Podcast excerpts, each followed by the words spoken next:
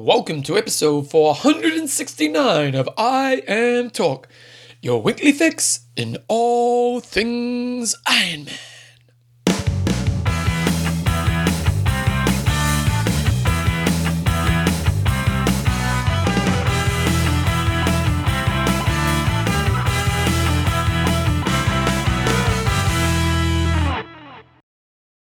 Three sports, two guys.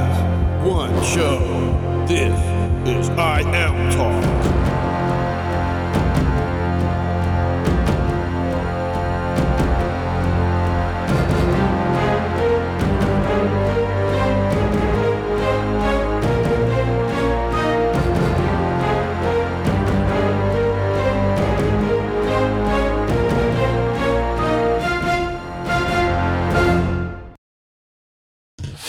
Yo, team up and on to episode 369.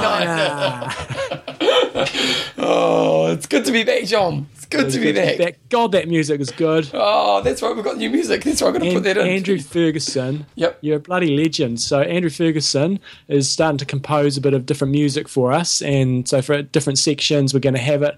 I'm absolutely loving it. Here we go. Wait. Again. Show this. This is I Am Talk. Oh, I love it, John. I love it. You should just put it on, like, on replay, and when you're doing your big runs, just listen to it 10 seconds over and over again. Andrew Ferguson's a legend, so we're going to have a bit more of that. We'll talk a bit more about that next week. Okay, John, but the big question I have is, who's supporting the show today? Athlinks.com. Social networking for endurance athletes. Extreme endurance. Your lactic buffer. And our fantastic patrons. Let's name a few. John, but you go first. David, the Great Greyhound Hutchian. Here's one of my favourite ones of all time. Ken, Rockin' the Free World Young. Stuart, the Compass Moore. Clean Slammin', he loves 69 episode. Newbold. And the spine tingler, Rob Green from Richmond, Virginia. If you need any chiropractic work, he is the man to go and see at Active Chiropractic. He's worth flying to see. That's how good he is. Guys, if you want to become his patron, you know how to do it. Okay, in this week's show, we've got some news. Now, John's done a really good job. I got the stupid flight home, John. So Jetstar flying, and it's not Jetstar's fault. Oh, you're telling me. You tell me never to fly Jetstar. Well, no, we did air points for this trip. And you book on Qantas, and they give you Jetstar. Don't you hate that? Yeah, do. But in fairness, Jetstar are actually flying this time, and our trip to flight to Bali, they're actually pretty good. But but our flight left, and this wasn't delayed. It was delayed by 15 minutes, but left Melbourne at 11:30 last night. Mm. So we arrived in Christchurch at like 5 a.m. So I literally went to bed, and I've only woken up like an hour ago. So. And we arrived to probably the coldest day of the year in Christchurch, -5. And I had to drive home at like 5 degrees, man. I saw two cars wipe off as I was driving home. Yeah. It was crazy. Anyway, in this week's show, so the good news is that John's done all my work for me. So while I was away, John did a couple interviews. And first of all, we're going to have on who, John? We've got Barry Siff, who is now in charge of USA T. Well, not in charge, but he is the, what's his role? Is he the president or is he the, I should know this. I did the interview last week. He's basically in charge of USAT. He's the guy, for the John, executive board. He's the guy who now becomes the funny guy in the room. Because when you're the big head honcho, everyone laughs at your jokes even if they're not funny. And that's who Barry is now. He's the big head honcho. Okay, we've also got from Challenge. We've also got Zibi from Challenge, really talking through some of their developments in terms of Dubai, Triple Crown, things like that, and just trying to get their perspective on what's been going down while Bevan and I have been away. Yeah, lots happened when we were away, didn't it? Also, Epic Camp wrap-up. I'm not quite sure. I'm going to save that for next week. Okay. We're short on time this week. First week back and we're short on time already. Well, luckily you did a lot of work. How long are the interviews? Barry's about 30 minutes and Zibi's probably 17 or 18 minutes. So we've got a good show coming up. Love your work. Okay, and we've got a few questions and answers at the end. And here comes some more music. Oh, here's some more music. Okay, wait, I've got to write this down. Music. Okay, here's some more music.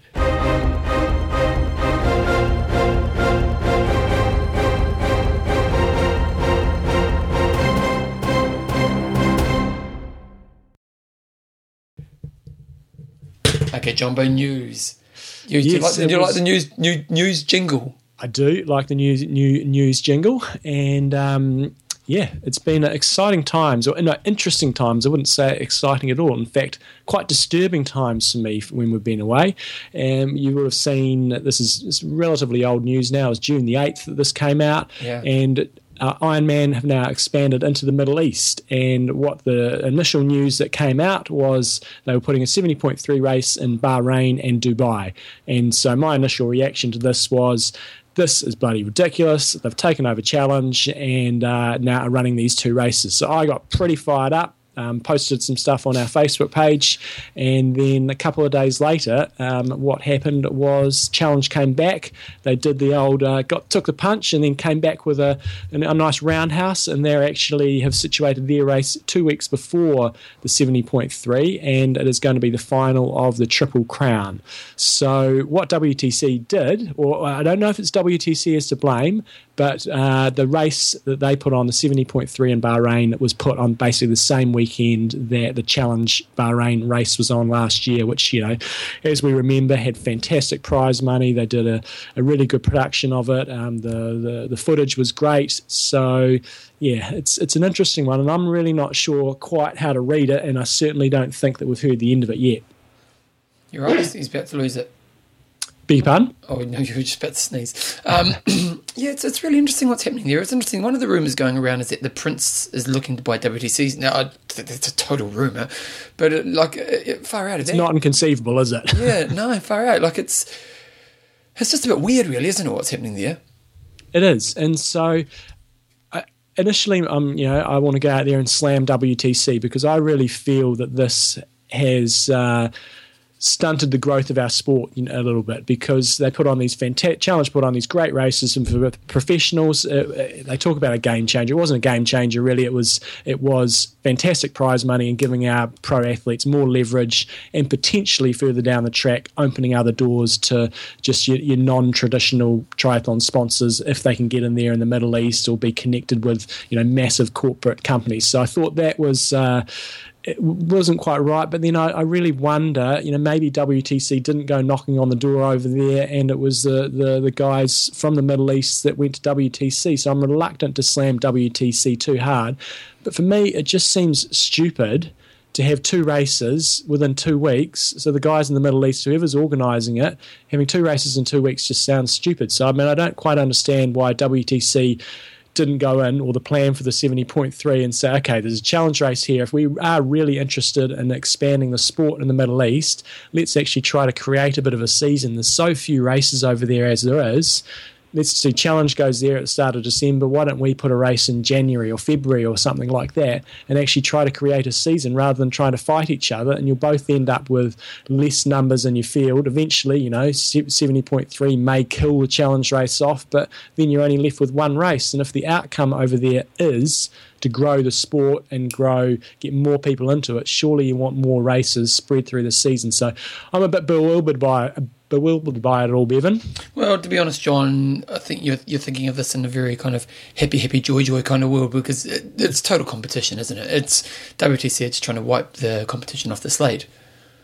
Yeah, I agree. They'll put out statements saying, we're careful, we want to build the community and all the rest of it, but they want to build the community to kind of, look after their own pockets, and to do that, they want to get rid of any competition.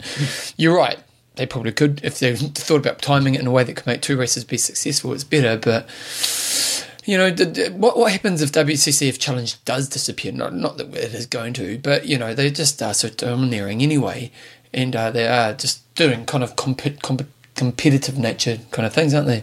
Yeah, especially in America. In Europe, it's a totally different story. It is obviously WTC is still the dominant force over there, but Challenge have got a lot of very, very strong races. But in America, Challenge are just another bit player at this stage. There's other organisations over there doing lots of races as well. So, I understand competition, but I don't think this is in the best interest of the sport. And if we think long term, what's the best interest for everybody is to get more and more athletes into the sport. And I think that if there had been two races spread through the season, then everybody wins, more people get into the sport, and long term, I think WTC would make more out of it, rather than now they're just going to go in there and kill everybody off. So anyway, we could probably rant on for hours about that. One random question.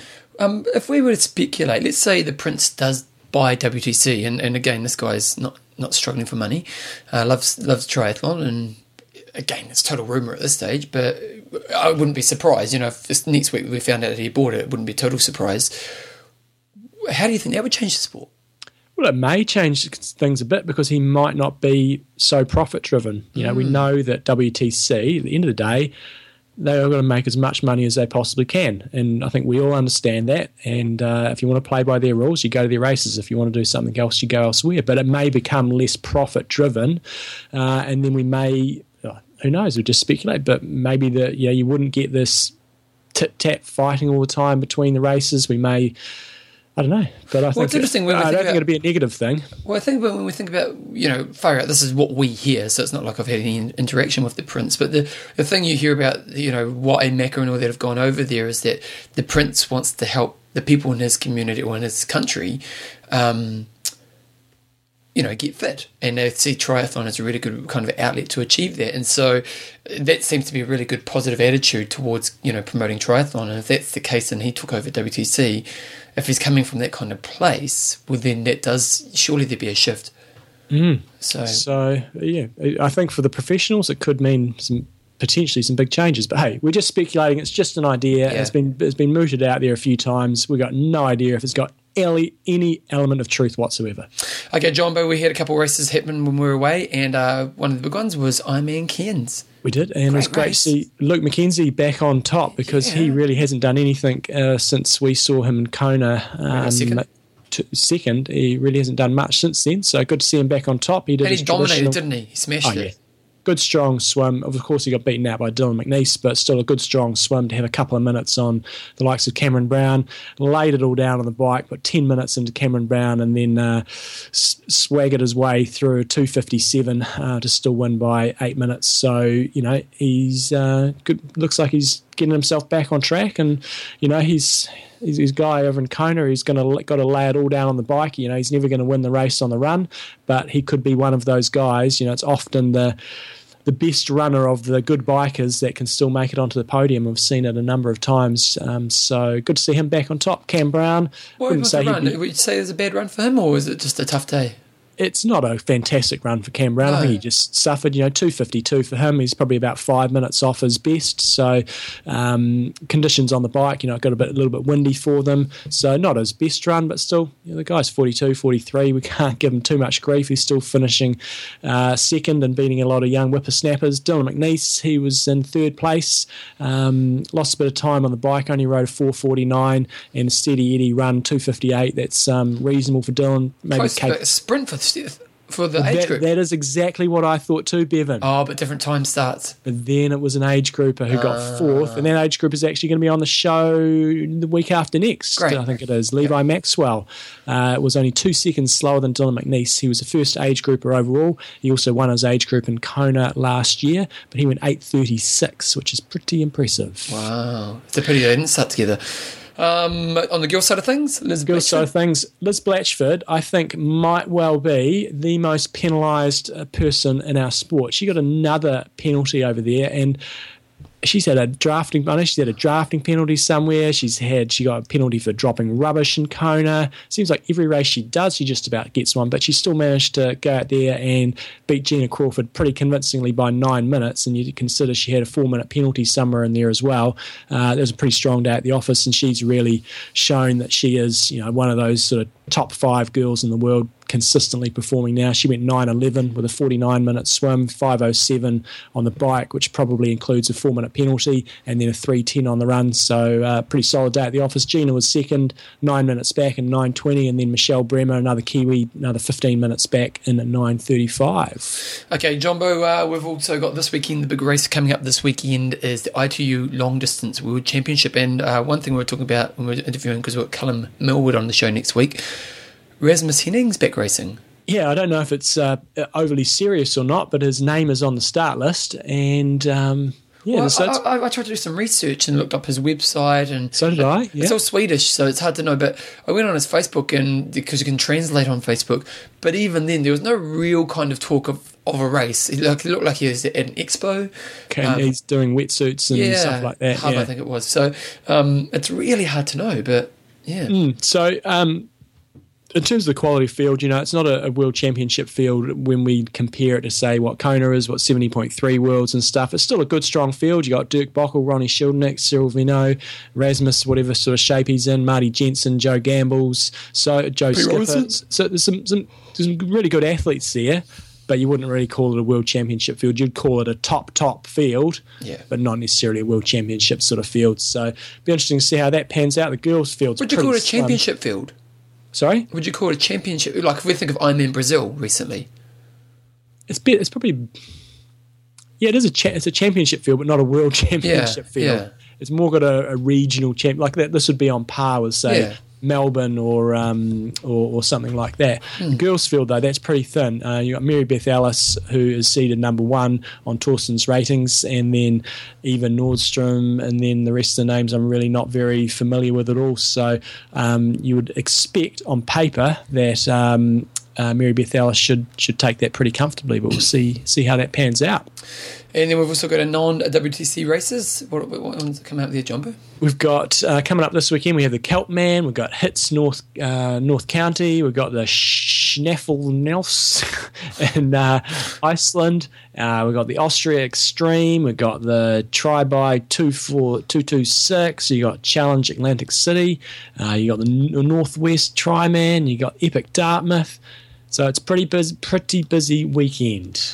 Okay, also, Austria, one of the fastest races of the year, and we've got a couple good pros. Van Helnek is racing there, and you've got Eva and Rana, so it's going to be a pretty good, strong race. Should be good. I mean, a lot of these fields now that we are going to be talking about have got these, you know, it's more or less going to be a three-horse race, except for when we get to Germany, you know, you're going to have a couple of guys battling it out, and then it's going to drop off pretty quick. And on the girls' side, I think you've got Eva Wuti, who's seeded number one, and not too many others there, so she'll probably... Yeah, Jomo's placing. Sorry? Yurika Chomo is racing. She is, yeah. She's still going. She must be getting on a bit. We really should probably have her on the show. She seems to be... She's quite a quiet-spoken girl. And I don't think... When did you meet her? Wyndham Road. Ah. Yeah. When she beat you. Oh, that's right. Quietly spoken, but she crushed me. Yeah. So I started the run with them. God, they went fast that day. That broke your heart, didn't it? It was ridiculous. I've never done it. No, Yvonne van Vleurken's gone on to carry on and do some good things. But I don't know. Anyway, at Coeur d'Alene, we're going to see Callum Millwood just absolutely crush this race. He is seeded number 7th. We've got him on the show next week. We've just done the interview. But you also got Andy Potts racing, Mikey Twelsick, Trevor Wordle, Paul Matthews, and then Callum Millwood. So based off that, you know, you're looking at the field. Callum had a pretty strong day in Melbourne. He's got to be, you know, up right up there. And on the girls' side of things, where are the girls? Amanda Stevens, Dee Griesbauer, and Heather Jackson are the top three seeds.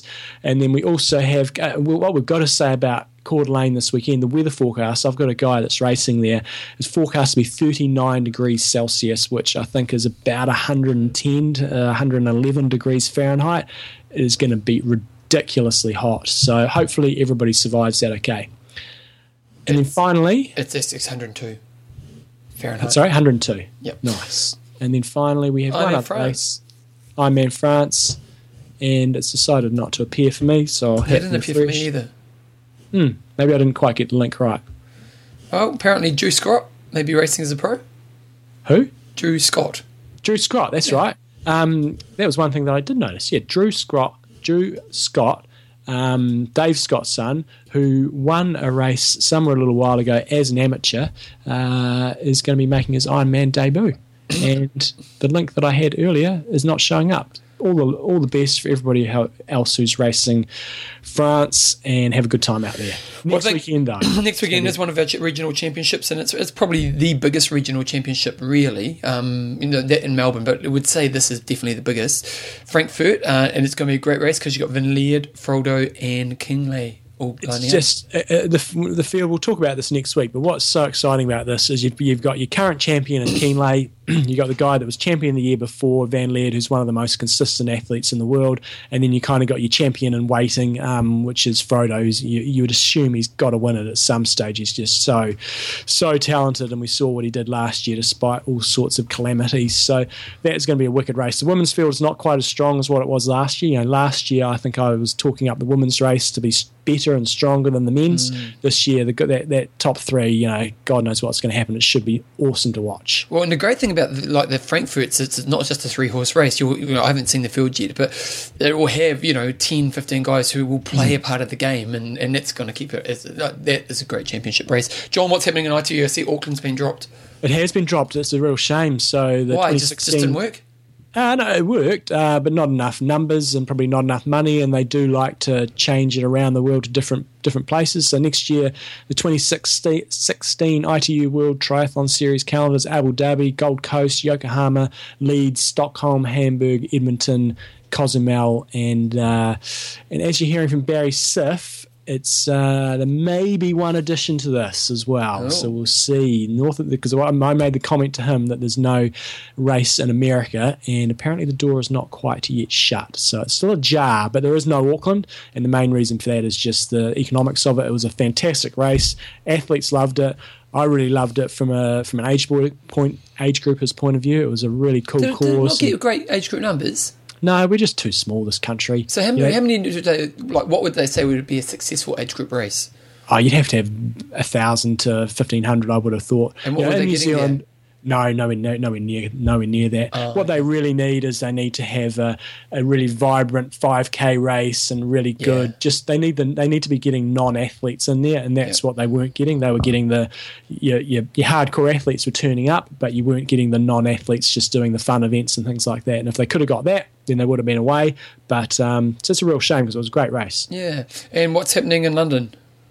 No, I just wanted to you made the comment a while ago and you're giving me crap about not watching ITU races. I said, I haven't been prioritising my time to watch it. I'd rather watch other things. I just don't really be watching anything. But of late, with my running injuries, I've been back on the trainer and enjoying my biking, catching up on all my ITU.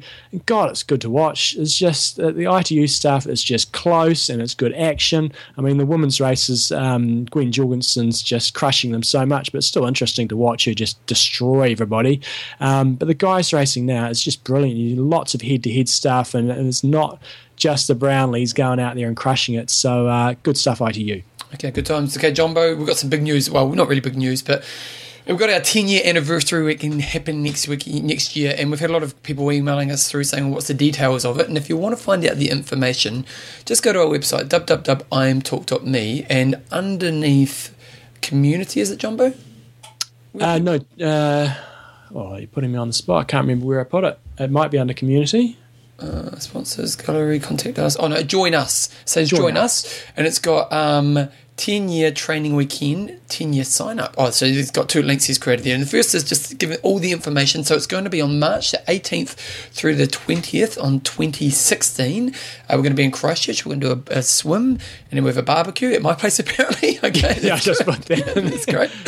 But the swim guide is going to be across a harbour. It's going to be a point-to-point 4-kilometre swim. It's going to be pretty unique. Yeah, it is going to be pretty cool. Actually, I was out there recently, and it's going to be pretty cool. The next day we're going to do a pretty epic bike ride. Now, to be honest, I'm going to have to do some training for this because we're going to ride to Ekaro and back, and that's an epic ride. We're doing it the hard way. We're doing the race way, are we? Yep, and then on the way back, we'll come back the other way.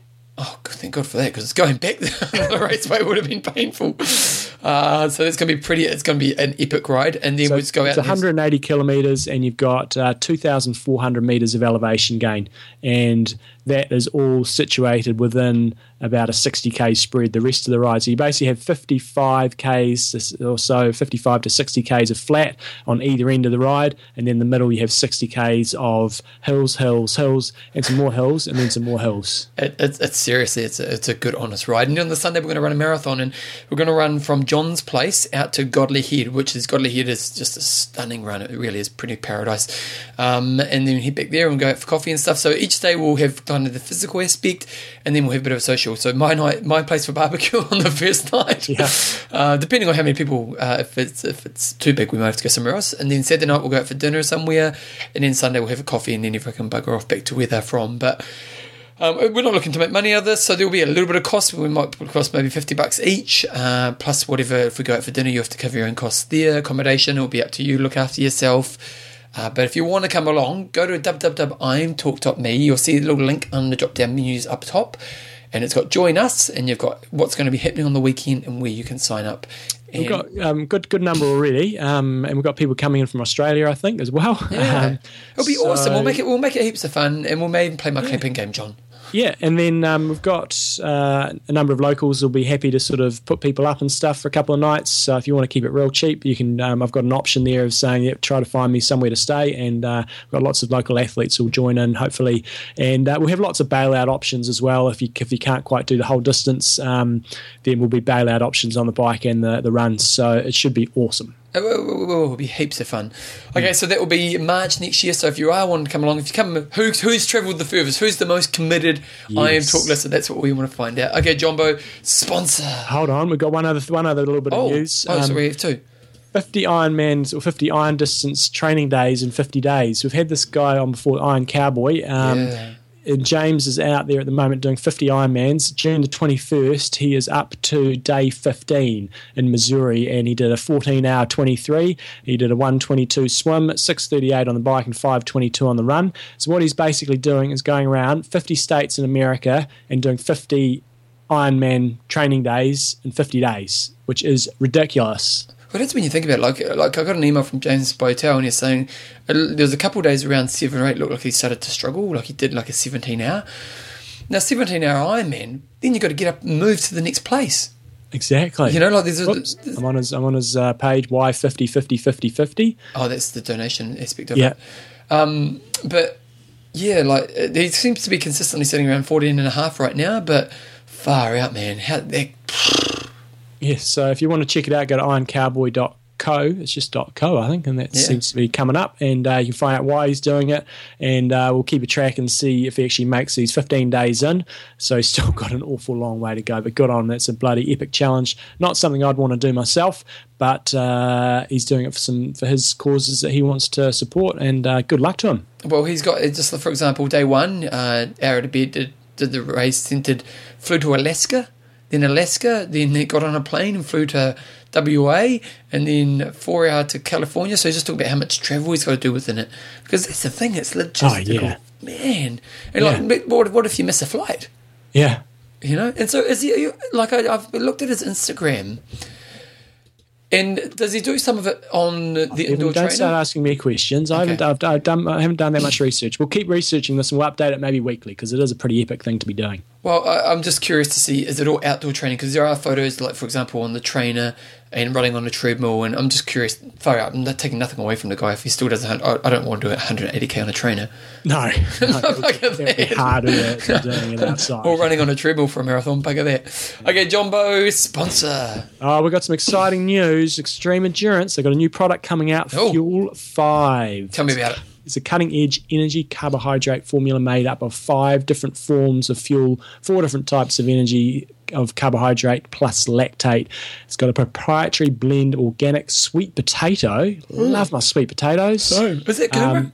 It's Kumara, yeah. Maltodextrin, dextrose, lactate, and sucrose is designed to give the body its preferred substrate fuel enzyme to promote glycogen synthesis. So this is great. I love sweet potatoes. I haven't actually tried this yet, and the reason I haven't is because it's on pre-order. It's going to be released in tomorrow, or in 2 days' time, on the 6th of June. For you guys in the UK, you have to wait a couple of weeks longer. It's going to be about 6 to 8 weeks away. So guys, go check it out. It's another one of their fantastic products that's going to help you with your training, which will in turn help you with your racing, and just make sure you keep your body as up to speed as possible. So check it out on xendurance.com. They've got a little video clip, and I'll explain a whole lot more on there on how to use it and how you're going to get the most out of it. One of the few things that it does is helps to eliminate cramping and muscle burn, gives you a lot more of your electrolytes and vitamins B6 and B12 to help with your recovery, and a whole bunch of other things. So it looks like they're using like GI, really, isn't it? So you use the different types of carbohydrate to give you different disbursement of energy as you're kind of training. So you're like your saccharose is your quick fuel, and then you've got the things like your maltodextrin, which is kind of longer releasing. So it's kind of using that to kind of, so if I take this one kind of piece of nutrition, I'm going to get a longer sustained energy output. Yep. Your quick fuel, your mid-range fuel, and your long-range fuel. So check it out, guys, xendurance.com, and it's called Fuel 5. Good times, rock and roll, guys. X Endurance. Okay, Jombo's been doing lots of good work over the last few weeks, but we want to talk about a discussion of the week before we get into interviews.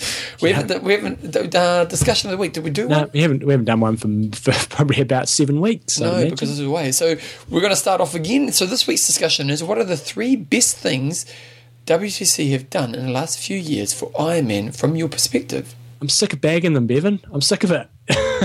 And I want to find some positive stuff to say about WTC, because I think they do so many good things. I was listening to an interview with Andrew Messick the other day and going, yeah, man, I really like Andrew Messick, and I think he's talked some good sense on a lot of topics. And so, yeah, let's, rather than just bag them all the time, what are some of the good things they're doing? Okay, I'll put that up and you can go comment on Facebook. Okay, guys, we're going to interview Barry Siff. We've had him on the show a few times. He's just one of those really great guys of the sport, really lovely man. John did this interview while I was away, so let's chuck that in right now. Okay, we're very happy to have back on the show.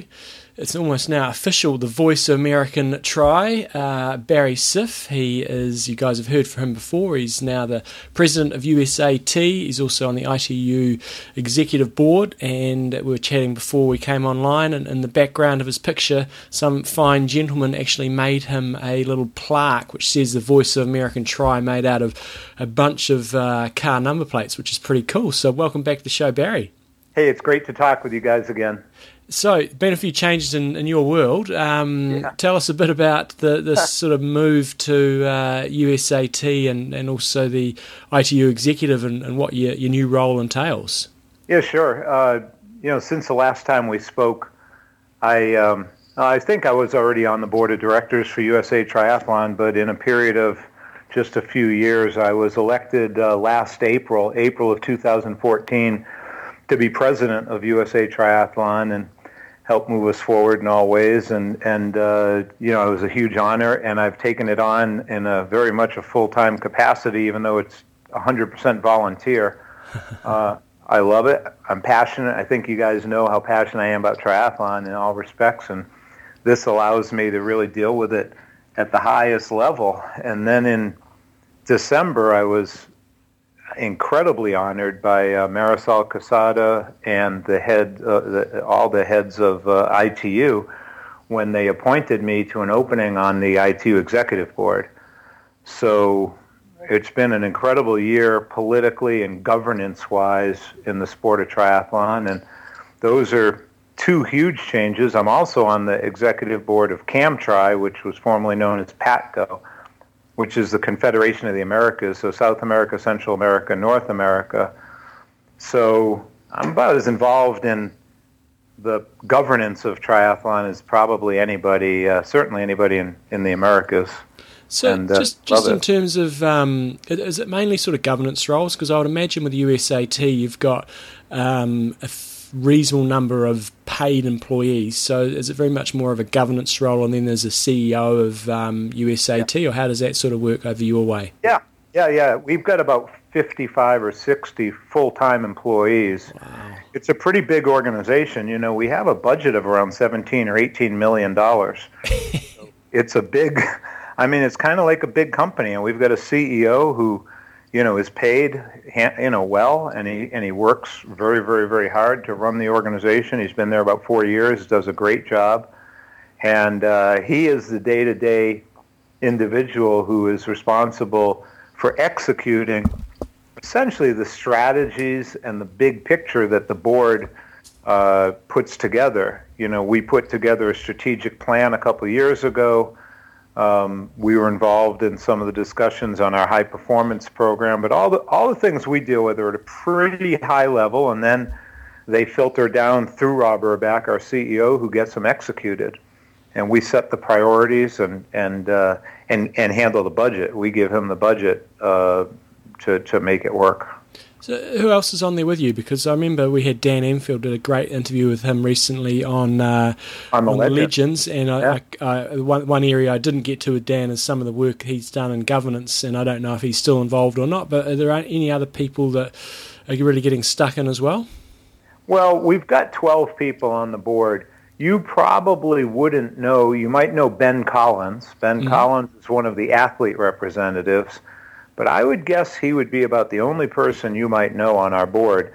We have 8 general directors who are elected by our membership, and you know, we have a very big membership. We have 175,000 annual members, and they vote, you know, for 8 directors, and then there are 3 athlete representatives and then 1 independent director.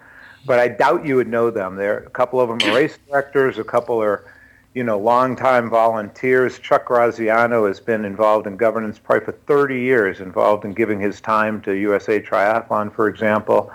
And there are some great people who have committed to, and again, they're all non-paid, like myself, and we just give of our time. Dan Empfield did it many years ago. He was on the board. You know, Dave McGilvery was on the board many years ago. So, but right now it's a lot of unsung heroes who give a lot to the progress of our federation.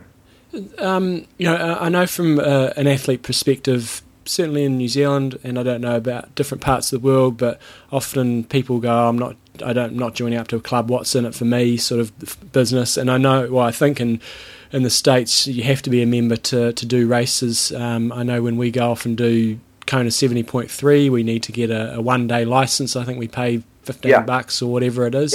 But for the, you know, a lot of our listeners are going to be the Ironman athletes who maybe are not necessarily strongly connected with a triathlon community in their area. They just do it. They just do events. Do they need to be members? And what do they actually, if they are members, what do they actually get out of it in terms of people?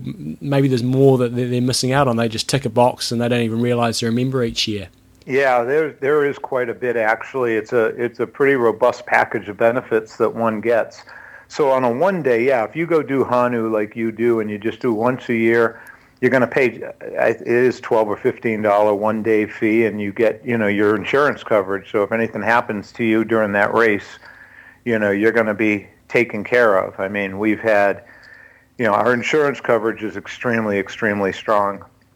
You know, as a race director, I had people, you know, I had a fatality at one of my races. I had people have very serious accidents and never had a problem with our insurance coverage. But beyond that, we have a phenomenal quarterly magazine, which is the largest triathlon magazine in the world, biggest circulation, of course, because it goes to all our members. It's quite large. You get a $20 gift certificate to TriSports, which is, you know, the online retailer here in the United States and worldwide. You get all kinds of discounts with United Airlines and car rentals and hotels. Just a tremendous, you know, and of course the biggest thing we feel is the affinity and alignment with the triathlon community.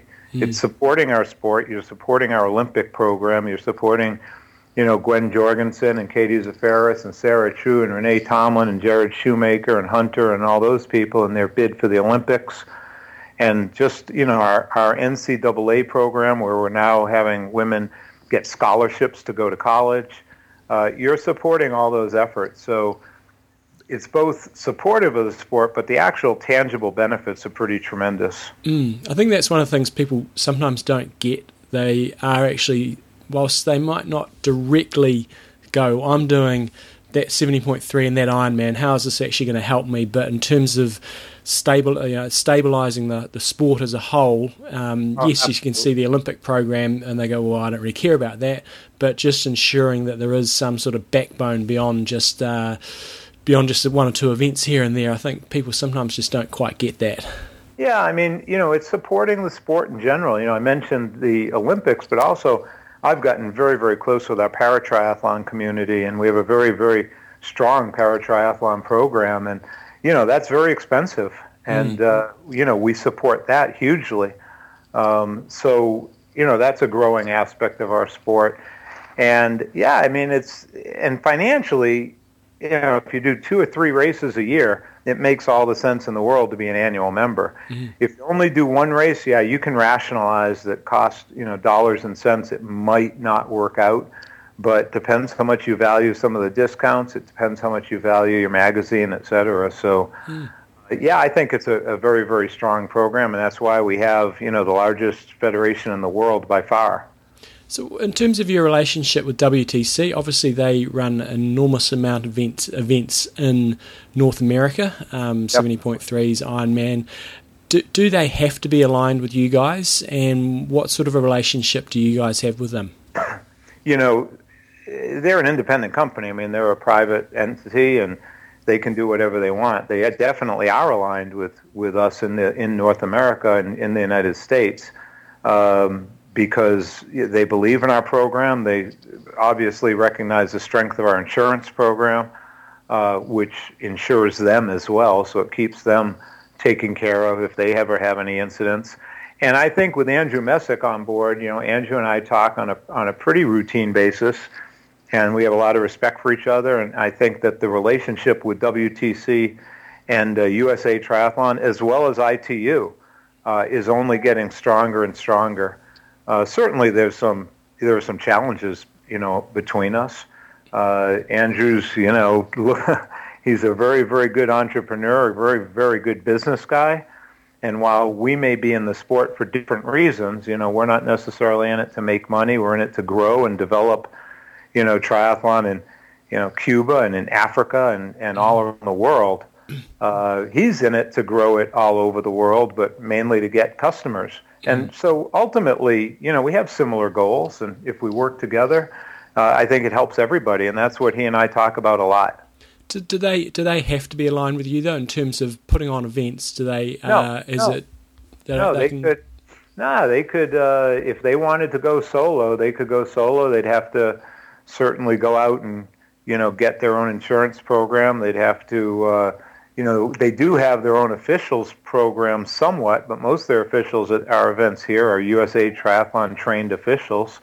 So there would be some changes, but you know, you can. I could go out and put on a triathlon here in Tucson, Arizona with, you know, as long as I got insurance and certificates of insurance and permits and all, you know, you don't have to be aligned. But, of course, then the people who do your race don't get any rankings. They don't get recognition from USA Triathlon. And all in all, I don't think it's supporting the sport at all. I think WTC definitely has a strong commitment to USA Triathlon and recognizes our value and We recognize their value. It's a great, you know, phenomenal organization. One of the things I've come out with recently is the Ironman University, which, to be honest, I'm a little skeptical of. But at the end of the day, it's we discussed it on the show recently. It's got some, on the surface, seems to have some really positive things. But at the end of the day, my feeling is they're really trying to tie coaches into their brand, and then there'll be sort of a matching between athletes and coaches. So I certainly see the benefit of a coach going and signing up, apart from paying the fees, the ongoing fees and what have you. But do you feel that that's direct competition for you guys in terms of your coaching certification program? You know, we've talked with them about it extensively. Again, WTC had the class and respect for us that, you know, they talked to us about it many, many, many months ago before it was really public. And we had conversations. We knew it was coming. I can't say I'm excited about it. I'm disappointed. I think that USA Triathlon, I mean, we have over 2,400 certified USA Triathlon coaches, including myself, who have sat through, you know, two or three days of in-classroom training, discussion, workshops, etc., and gotten tested and keep in touch through our CEU. So it's a really strong program. And when I hear Andrew talk about their program, and I've seen parts of the program, it is a very first-class online program. It's impressive, you know, when Dave Scott talks, people listen. But I don't know that I'm not thrilled about it. We're still talking with WTC about, you know, certainly here in the United States. Having said all that, I think WTC's pitch is, you know, they're growing in the Middle East and in Asia and in places where it's not like Boulder and Tucson where you've got coaches on every corner. So all of a sudden, if you've got a triathlon in, you know, wherever, Bolivia, and there aren't any coaches there, and you want your people to have the best experience possible. That's Messick's pitch, and I respect it. They want people to have a good experience. Well, the best, one of the best delineators toward a good experience is having a coach. Mm. And so this provides, you know, USA Triathlon doesn't teach a lot of coaches in Bolivia, but now someone can just go online or soon and get some education, some level of education. I mean, let's not fool ourselves. It's still a money-making proposition. It ultimately creates more Ironmen. It creates more coaches. They have a monthly fee.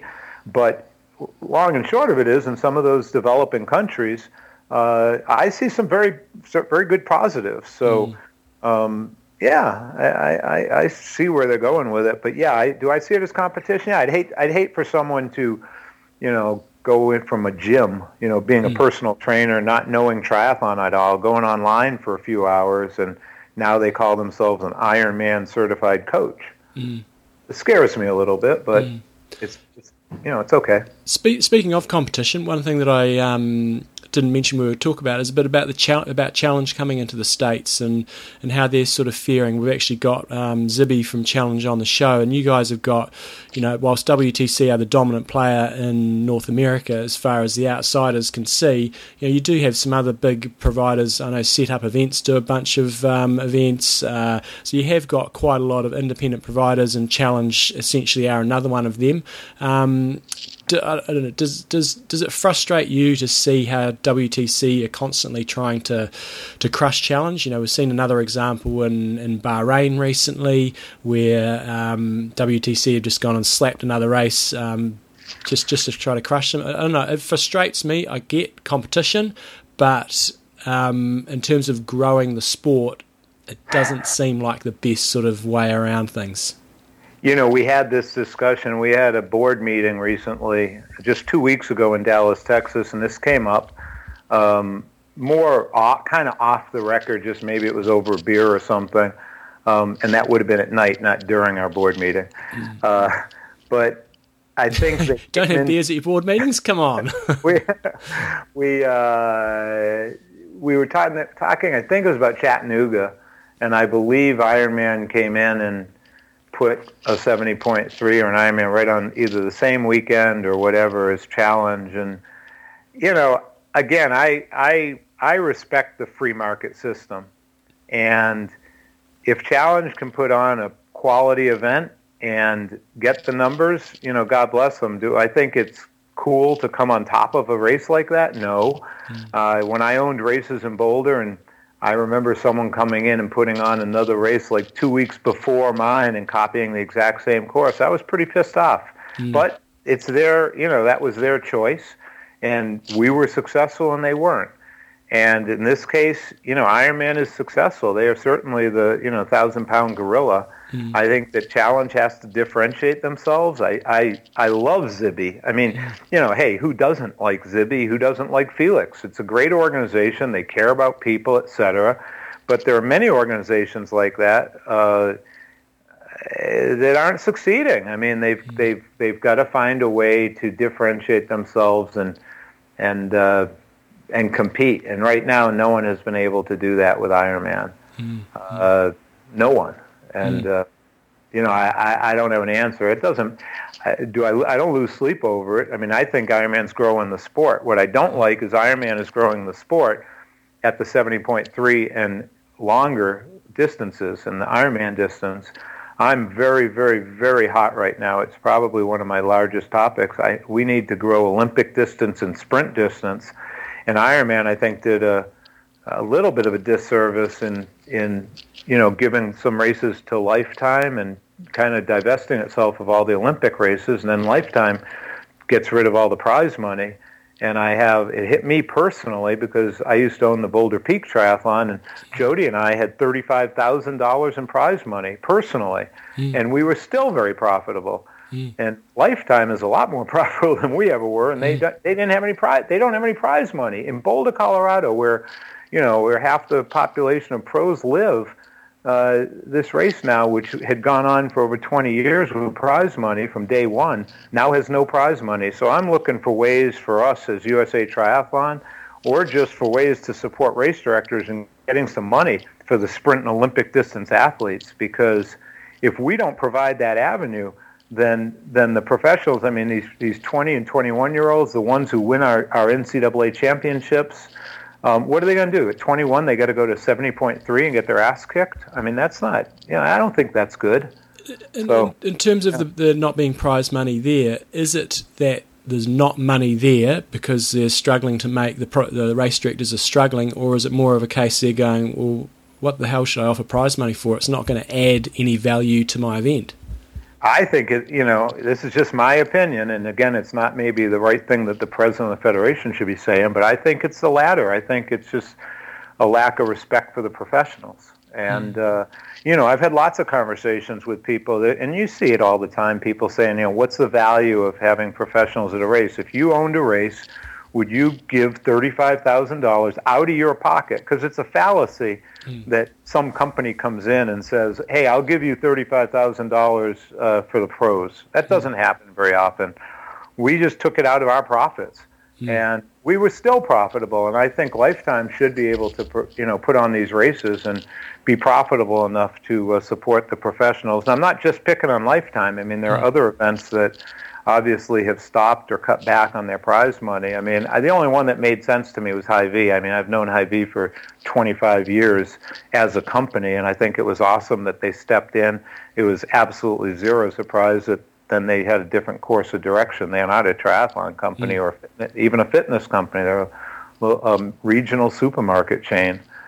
But, I think we got to find ways to promote the sprint and Olympic distance. I also don't think it's healthy for our sport to grow on the shoulders of the long distances because that's not sustainable. I talked with one of my best friends yesterday who did the Boise 70.3 because he's getting ready for Ironman Canada. And this is the first Ironman he's done since Kona in 2011. And he's totally burnt. It's hard to be doing an Ironman. Lots of time. And so too many people are one and done. They do. And that's not good for the sport. What's good for the sport is doing a little sprint triathlon at a pool, and then having some fun, and then doing Olympic, and, really mixing it up and being in it for a long, long time. That's what I want to see. Yeah, no, I totally get it. And then, I know this is very much an Ironman-based show, but so many of our athletes, they just do a 70.3 and an Ironman each year, and perhaps they've never done a sprint or an Olympic and don't quite get it, but geez, I enjoy doing Ironman, but I equally enjoy a hell of a lot more, to be honest, at times going out there and actually spanking it for an hour and getting it done. And you can go out and do a 1 hour training workout and feel like you've actually made some progress rather than thinking if it's under 2 hours, I'm wasting my time. Yeah, absolutely. We just did a focus group, as a matter of fact, with about a dozen people at our headquarters, people who have never done a sprint or Olympic, and they've only done Ironmans and 70.3s, multiple Ironmans, and they've never in their life done a sprint or Olympic. And we're trying to get to understand that, so that we can address it and create a better pathway for people. You're preaching to the converted, Barry. I'm hearing you. Yeah, I know that. I do know that, and we've just got to spread the love, And it's Ironman's phenomenal. I mean, listen, you and I love Ironman and that distance, I should say, and I think it's a great goal for people. But what I don't like seeing is people setting that goal, doing it, getting it on their Facebook page, and then dropping out of sight, because they've done it. It's a bucket list thing, and it shouldn't be a bucket list thing. It's got to be a lifestyle. Triathlon's a lifestyle, and I'm not sure Ironman is a sustainable, singular lifestyle. So, totally.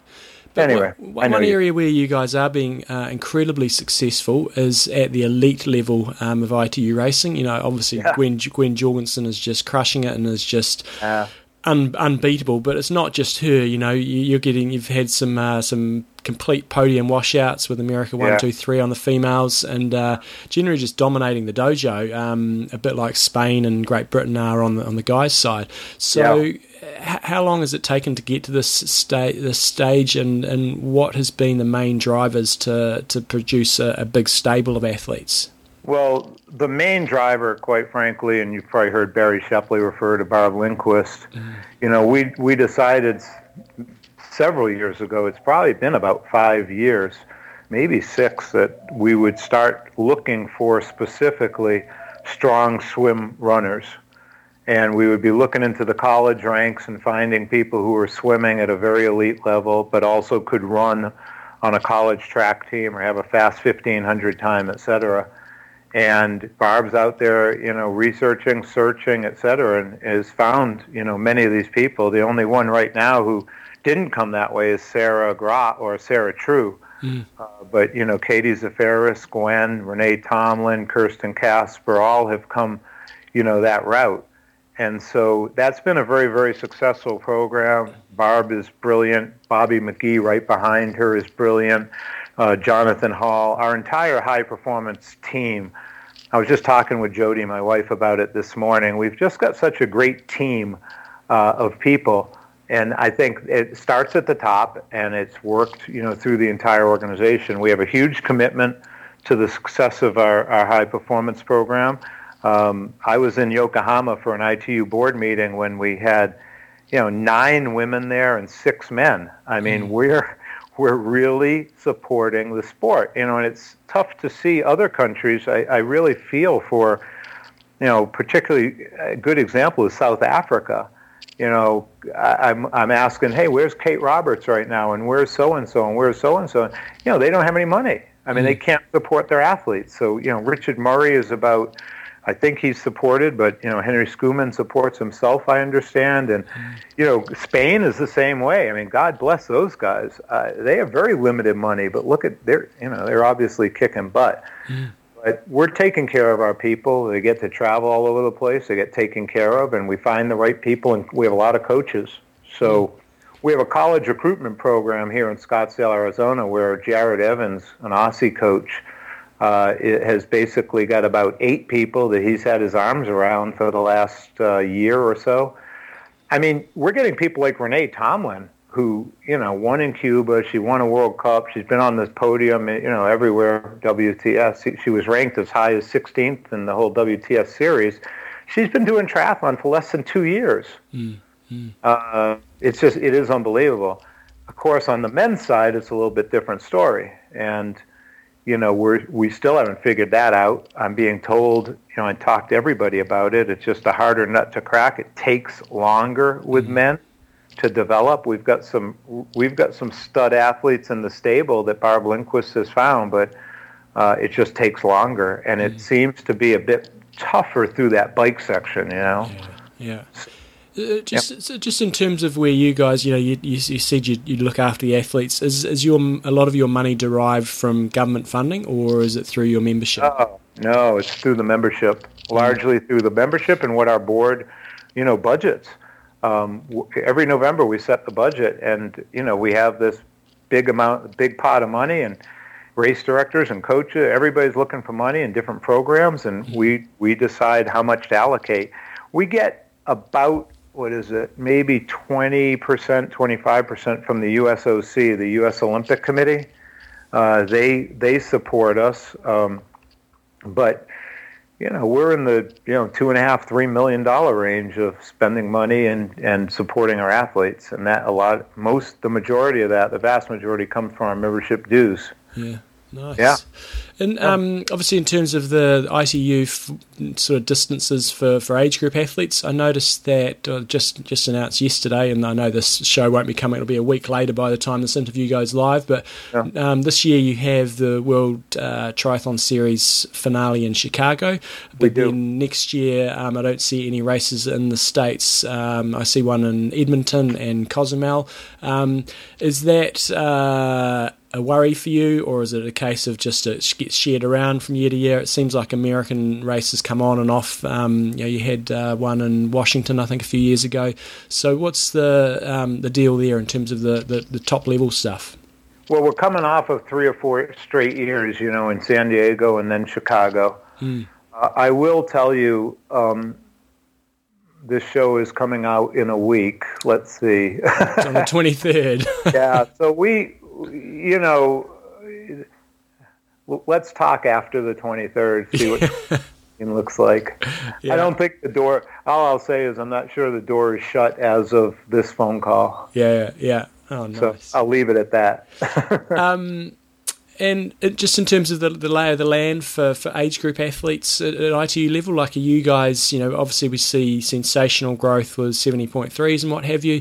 Yeah. Are you still seeing good levels of growth at sprints and Olympics, or is it sort of just leveled off? Yeah, I'm not seeing it as strongly. We are promoting, I will tell you, draft legal a lot more. In the States, you know, the States is probably the most anti-draft legal country, I would guess, or one of them. And so when it was announced that the ITU Sprint Worlds was going to be draft legal, you know, we had a lot of fallout that we had to deal with and address. I think we've turned that around, and I think we're going to see a lot more draft legal emphasis here with USAT at the forefront. We recognize that that's, you know, growing in popularity, and it's not just for the young people. We have a very, very good youth program. We have a talent ID program within USAT, and we have all kinds of youth draft legal races, but now it's also extended through the collegiates, and I think we're going to have a lot more emphasis on that, and I hope that will grow the interest in ITU here in the United States. Obviously, the grand finals in Chicago will. Obviously, if Gwen or Sarah or Katie or Renee or Kirsten or one of our 7 or 8 women can, or 3 of them can podium in Rio, I think that will help our sport here in the United States. But as you well know, in Europe, ITU is very, very strong, and in other areas of the country, of the world. Here in the United States, you know, it's Ironman. You know, when someone sees me wearing my triathlon shirts, they always say, you know, like everybody, have you ever done Ironman? And I want to talk to people about, have you ever done a sprint? Have you ever done, you know, a short race? You can always do those. You know, I've got, Jody and I are putting on one little race here in Tucson where you go down a water slide into a lazy river and swim against the current. Nice. And then you do the bike and the run. It's just fun, you know, and I think we need more of those races. Just in terms of the draft legal, I'm all in for that sort of stuff, but...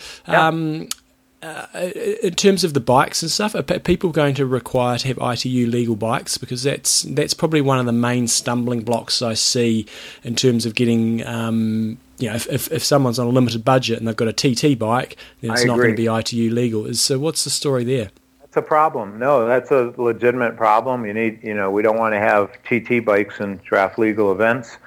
I don't know how to answer that other than that's why I just got my new Trek Amanda or whatever, so I can start riding in some of these. You know, I intend to do some of these draft legal races, and it makes it, on one hand it makes it more difficult. On the other hand, people can, you know, do triathlons on regular bikes and have fun. You know, my thing right now is try to let's bring some fun back in the sport and not worry about $6,000 or $8,000 or $10,000 bikes all the time. So Barry, it's like we're brothers sometimes. Hey man, I got to hit you on John. Do you remember about 4 years ago though? I think you had some inside information that we disagreed on. That thought Rio was going to be a sprint. Oh Olympic. No, you're right. I'm wrong. I'm happy. I took that bet. I still think it's coming. I think.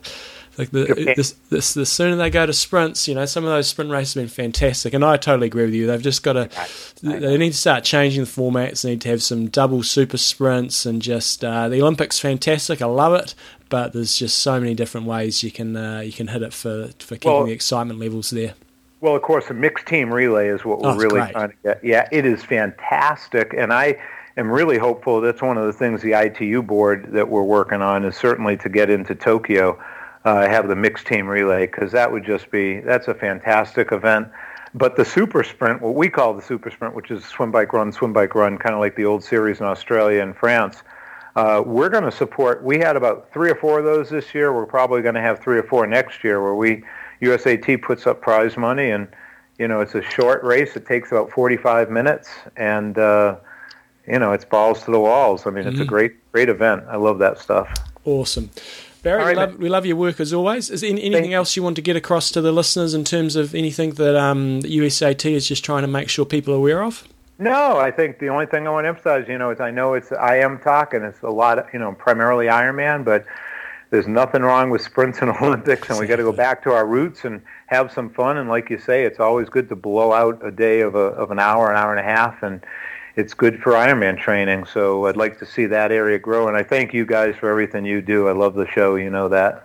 And John's ITU update is here to stay. Don't worry about that. Very, very much. ITU loves you too. Awesome. Thanks for your time as always, Barry. Cheers. And we are back, Jombo. Anything I should hear?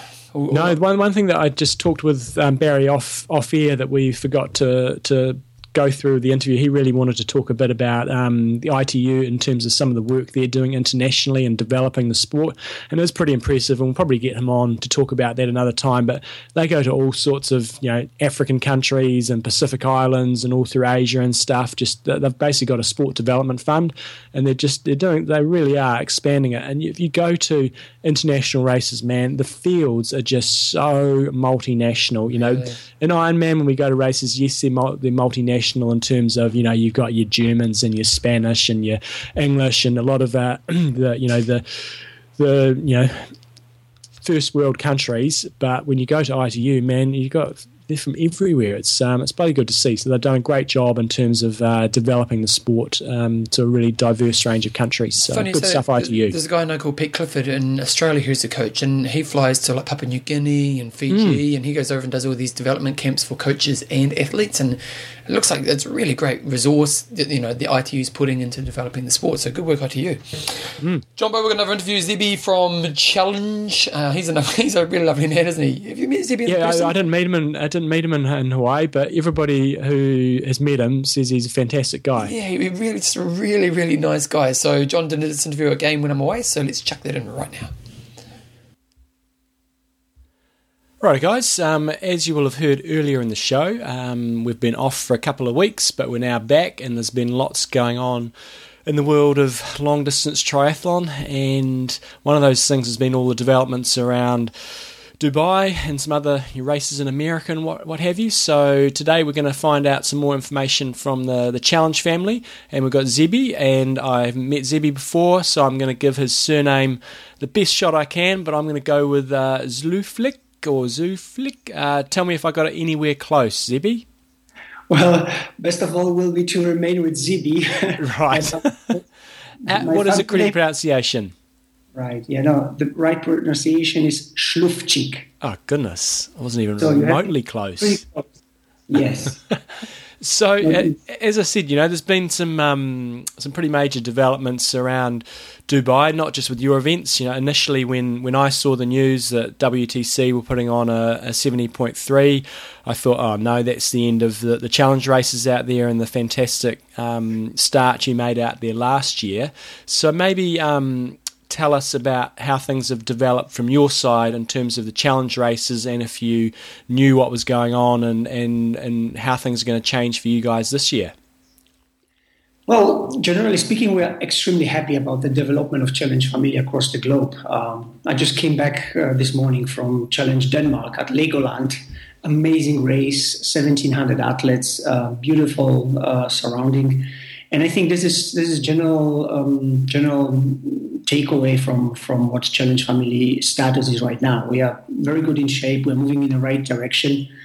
But, yeah, well, I would call it there is a dark shadow chasing us, whatever we are doing, whatever innovation we are taking. I think announcing last year Challenge Bahrain was amazing innovation and contribution to the triathlon world. It was a true game changer.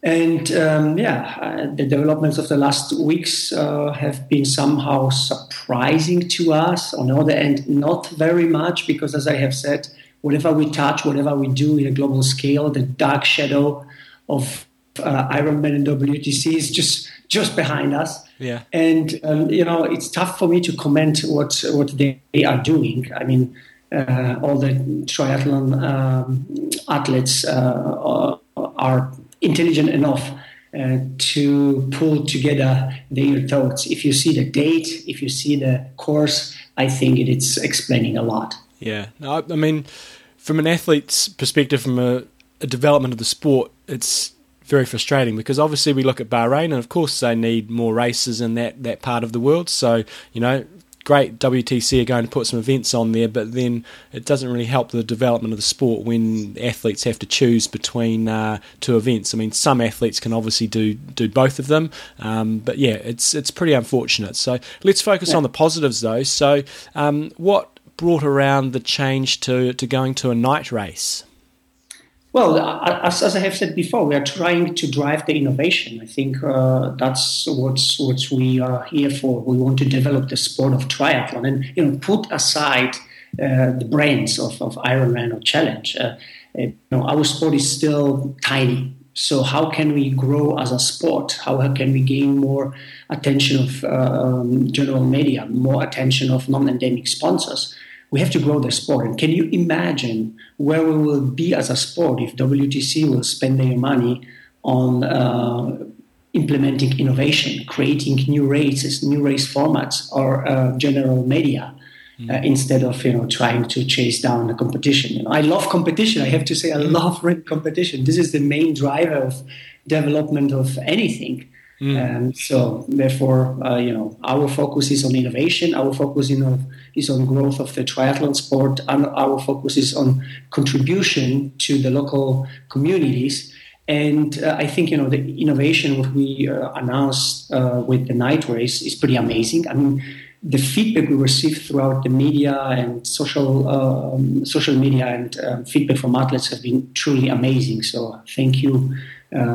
Guys out there, it's pretty amazing to receive so much positive feedback and so much warm words as for our position. And we moved the race 3 weeks before our original date just to avoid conflicts. And this is our way moving forward, taking a high road and deliver excellence. And so what sort of time of the day will the race start? And will the bike be at night as well? Or sort of give us a rundown of how the race plans to unfold. Right. So we are planning to start the race around 3:30. So the swim will be in the daylight. But even the swim we could do within a nightlight. And then we go on the bikes and... for majority of the age groupers, the bike will be already in the dark. And, we are very, very lucky that we have amazing light system in Bahrain. And this will be very, very easy to apply as for bike, and same thing for run. And we will, take maximum efforts to provide maximum security to our athletes and have a truly amazing experience. And I think this will be something people will never forget in their lives. Finishing a course in the finish line around midnight will be truly amazing, and there will be huge celebration. The finish line will be stocked. I'm quite sure we will announce the course. There will be some changes to the previous course, but I can guarantee one thing: this will be experience never to forget. Not going to get eaten by lions or anything like that in the game park? Well, we just really need to provide the news step by step. So as soon as we're clarifying the things, we will share with the audience. But there will be some great innovations. That's something that you can rely on. So a lot of people have wondered what's going to happen with the Triple Crown now. Obviously, a lot of the pros were looking forward to the Challenge race in Oman. The course sounded pretty spectacular, but I think everybody realises, understands the reasons why you couldn't put that race on.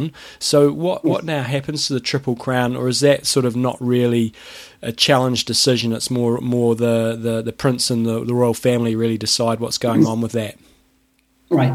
Well, the final of His Highness Sheikh Nasser Triple Crown will be held within Challenge Bahrain. So that's fixed. That's 100% committed, and this is what we are focusing on. And I think His Highness contribution to the triathlon sport is truly amazing. We are sharing very much the values and the objectives he's representing and bringing into the triathlon world.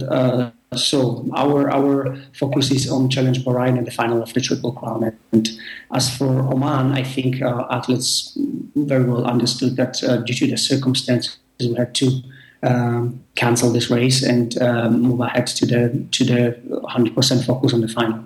So I probably should know this. So obviously the first race of the challenge of the Triple Crown was Dubai, and then you'll actually have Bahrain and then Dubai again, or is it still going to be three races? Well, three races. It's a Triple Crown. Yeah. I get that. But we've only had one, haven't we? We've had, because Terenzo obviously took out, did he take out Dubai or Bahrain? I should know these things. I've been on holiday too long. But we've only had one race, haven't we, of the three? Yeah, lucky you. If you so long at holidays to forget such facts. But yeah, Terenzo was taking Dubai. Yeah. And then so the second race and the third race will be?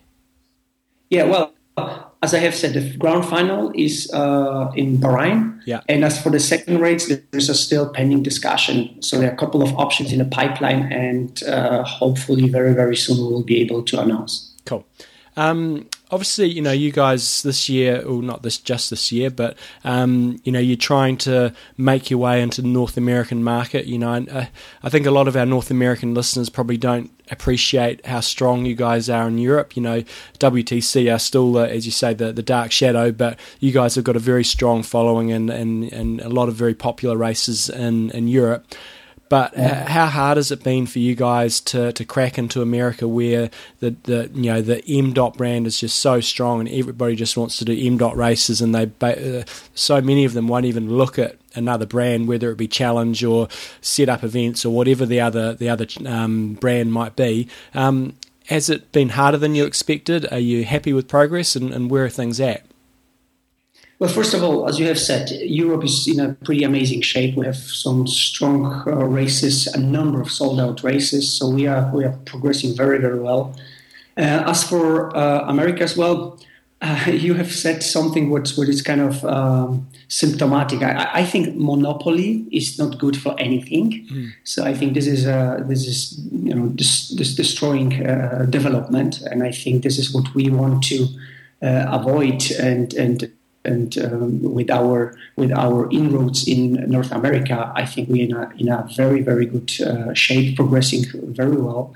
We set a joint venture, so we didn't take over. We put a partnership together with Charlie, the former ref 3 races. We're working hard. We have an amazing team on the ground. There is some positive progress, and so, of course, as always, with a startup company, couple of setbacks we have to accept and wrap up and move on. Generally speaking, we are very, very happy and have to build the North American market step by step. Nothing will happen overnight, as we have said. We are talking about a brand of Ironman, which is having 35 years of history. And, you know, one thing to clarify very, very precisely, I really very much like the brand Ironman. I just don't like the way the brand is managed. So we have a lot of respect for the brand, and I think the brand is doing a lot of great things for the sport. 35 years of history is truly amazing. We are coming as a new kid on the block. We are working very hard to deliver highest possible quality races. We want to be quality leader. We don't want to be leader in number of races. We want to be quality leader. We don't want to be the McDonald's. We want to be a premium gourmet restaurant, and that's what we're focusing on. One thing that you guys are facing some challenges with, and so are WTC, and so is every race organizer, is there's so many races for the professionals now. It's unless, you know, when you guys have Dubai and Bahrain and things like that, you guys get, you know, top quality fields because you put on a an amazing amount of prize money. Same deal at Rote and so on. But we saw recently, you know, you guys at a lot of your American races cutting the prize money, and I think I certainly understood the rationale behind that. Was that a hard decision to make, and what were the main reasons for it? Well, generally speaking, I think first time ever, we have some very, very positive movements as for professional athletes and their kind of a union or association. We have been very supportive to that. We strongly believe that professional athletes need a significant voice, and this needs to be listened by everyone involved, by media, by race organizers, by the industry. And I think this is critical moving forward. Second of all, we need to have a precise definition what means pro. Right now, there are a lot of people out there who are carrying a piece of paper saying they are professionals. But what means being professional? What you need to deliver in terms of value to the races, to the partners, to the sponsors, to the race organizers. So there's a lot of things which need to be improved. And I think it's a process. It will take a time. And specifically what you are asking about our prize money structure in Americas and elsewhere, we will definitely make a number of changes. We made some changes in the US. We did a quite deep dive scientific analysis. What's happened on the East Coast in particular, where majority of our races are taking place. And last thing what we want is to cannibalize ourselves. We need to focus on excellent quality races and see what really adds value to everyone involved. So professional athletes, but as you know, bread and butter of every race are our amazing age groupers. And I think really quality towards age grouper versus prize money and a limited fields of professional athletes, you have to make trade-off. And I think in this case, we just make that analysis and our decision based on the analysis. And still, don't forget one thing. Our contribution towards professional athletes last year have been far over 3.5 million euro. And on top of that, this year we increased the prize money in total on a global scale. Every athlete in Americas have a chance to race with us, I think, throughout 7 or 8 consecutive months and have a race with prize money. So I think there is still plenty of options. That's the status. And as I have said, we are focusing on development of the whole 360 degrees approach towards professionals, athletes, as much as towards age groupers and local communities. Cool. Those are the main things I really had. Is there any other things or any other news that maybe I wasn't necessarily on holiday? I was on a working trip, but that may have slid through in terms of any other major things that you guys want to make sure that listeners are aware of that they may not have seen, especially in the Americas where the news is sometimes a little harder to filter through? Well, actually, we are very, very happy with the developments of our races across the globe. We just had last weekend, as I have said, Challenge Denmark with 1,700. A number of our races in Europe are sold out. Tremendous races have been delivered in Asia, in South America. Geez, our races in South America are flying. Yeah. So we have an amazing team down there. We just announced 10 days ago Challenge Galway in Ireland. We are over 2,000 registrations by now. Nice. So it's a pretty amazing what's going on, and I think this is somehow reflecting what the triathlon community is looking for: a healthy alternative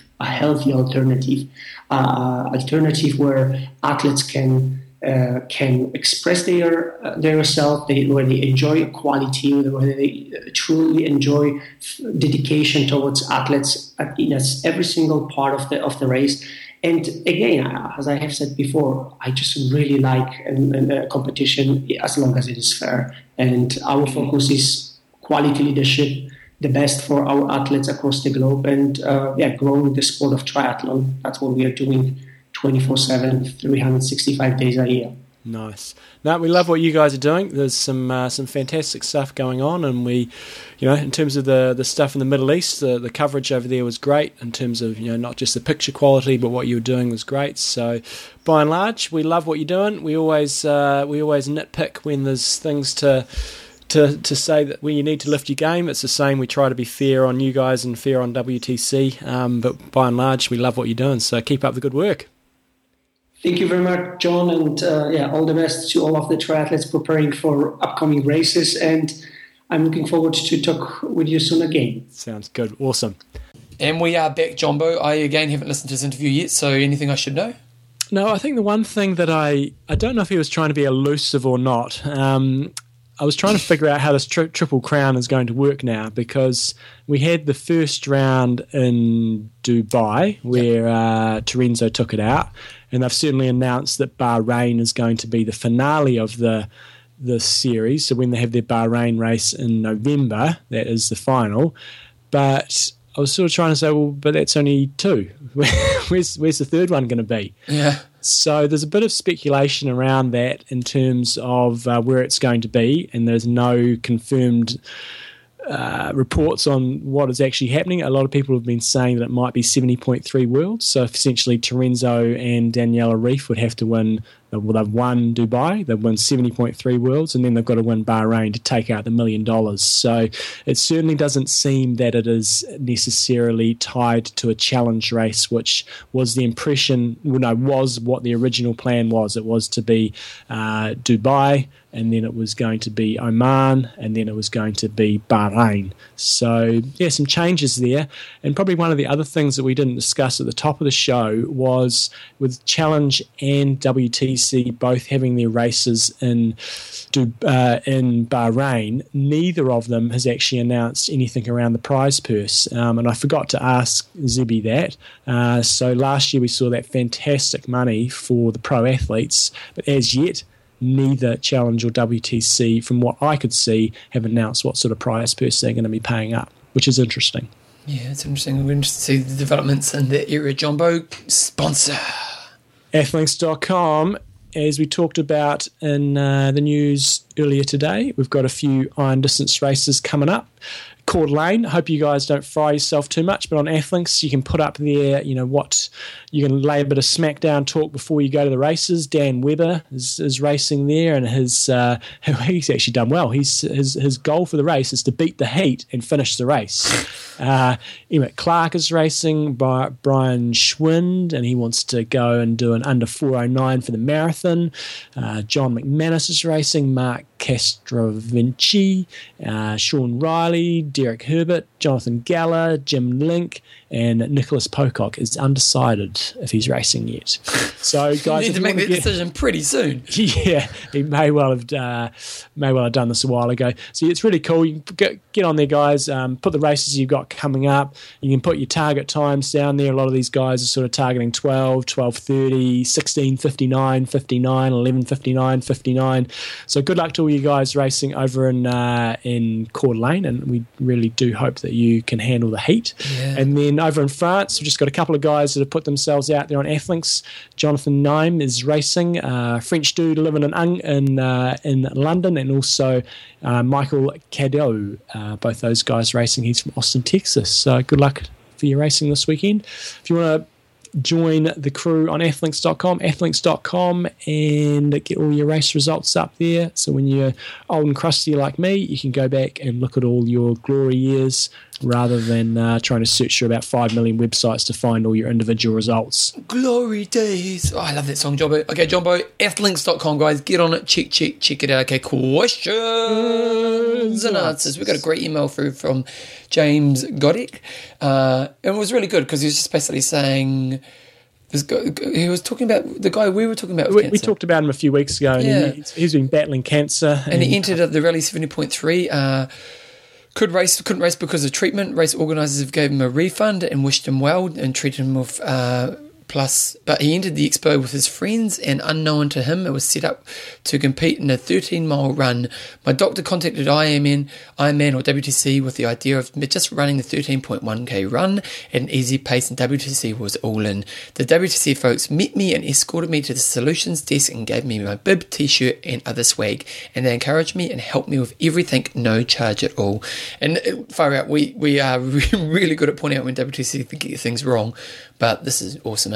It's great. So, yeah, you basically entered. You know, normally you say, I've got to pull out of the race. I've got cancer. You know, it's not a biggie. But, of course, it's a biggie. But they went over and above what you would expect, you know, in terms of, A, giving him a refund, B, letting him – I mean, this is not a relay race, but they let him do just the run portion of the race to make him feel like he's part of it. So, good stuff, you guys, at the Rally 70.3 for being good sports and making him feel like he's still part of the community when he's battling through not the greatest time of his life. Yeah, well done. And cool, well done for getting that run done too.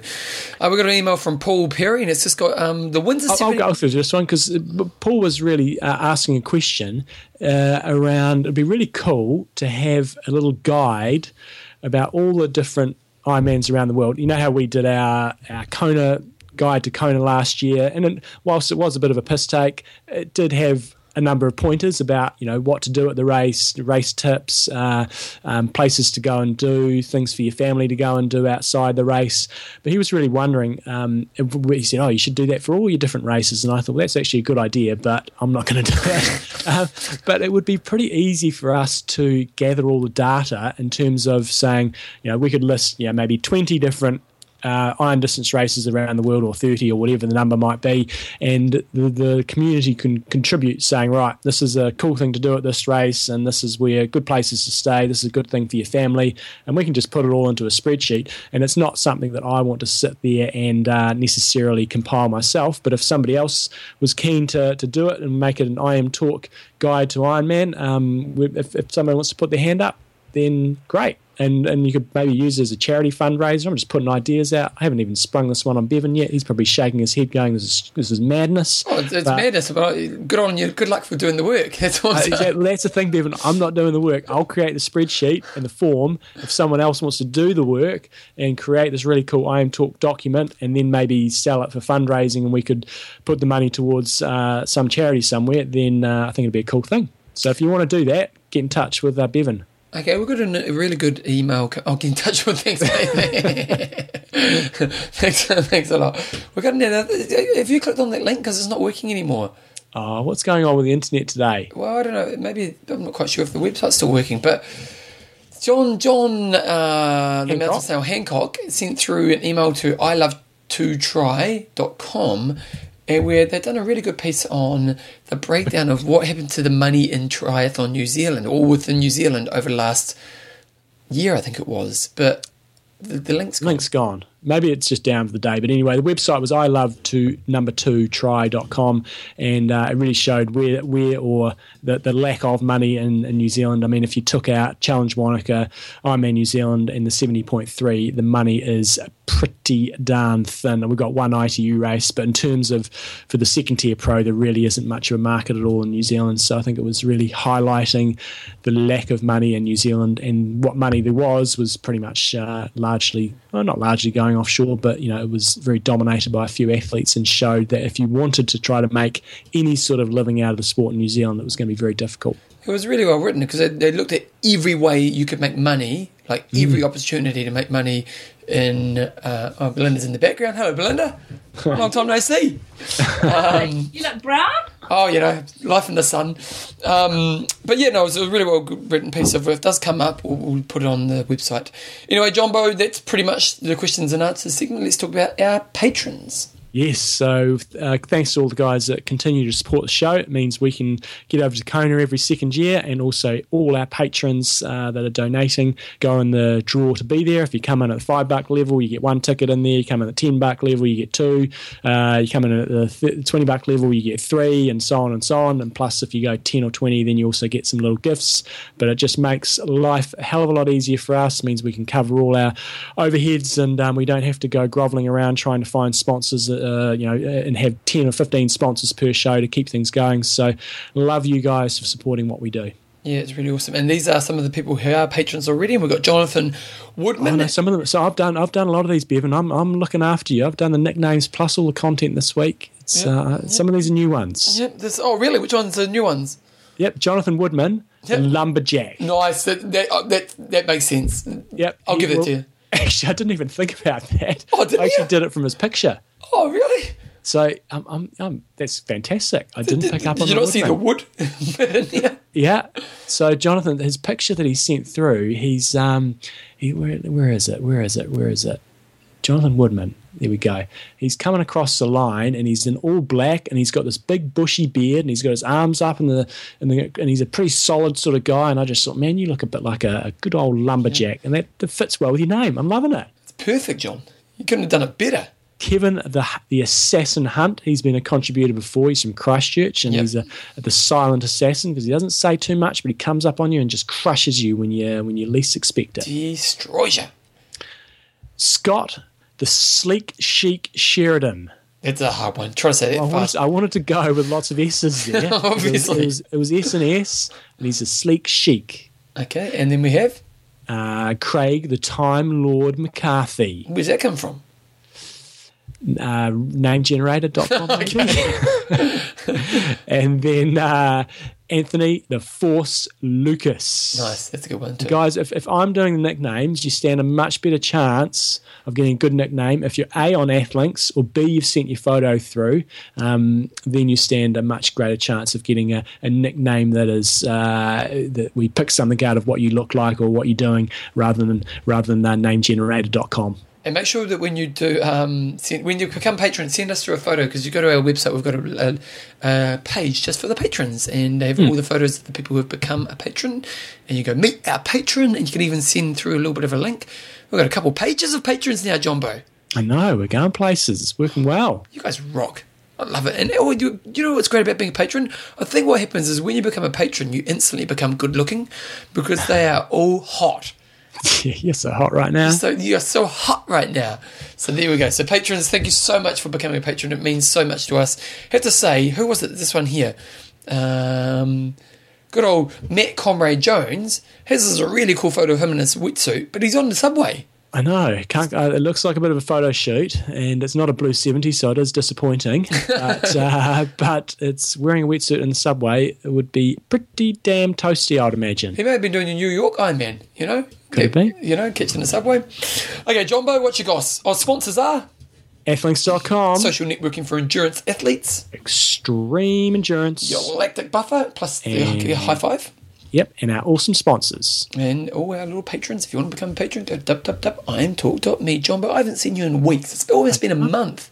And it's still a Skype show. I know. I've got to say thanks to Andrew Ferguson again for doing that music at the beginning, and we're going to be having more of that coming up in the next few weeks, so you're a bloody legend. Good work. Yep, John loves it. John, he's lapping it up. Okay, Jumbo, what's your goss? Well... I've been away for 3 weeks, so there must be some good goss. Yeah, well, there's no training goss other than I've been riding my bike a bit more. So yeah, out of Wellington?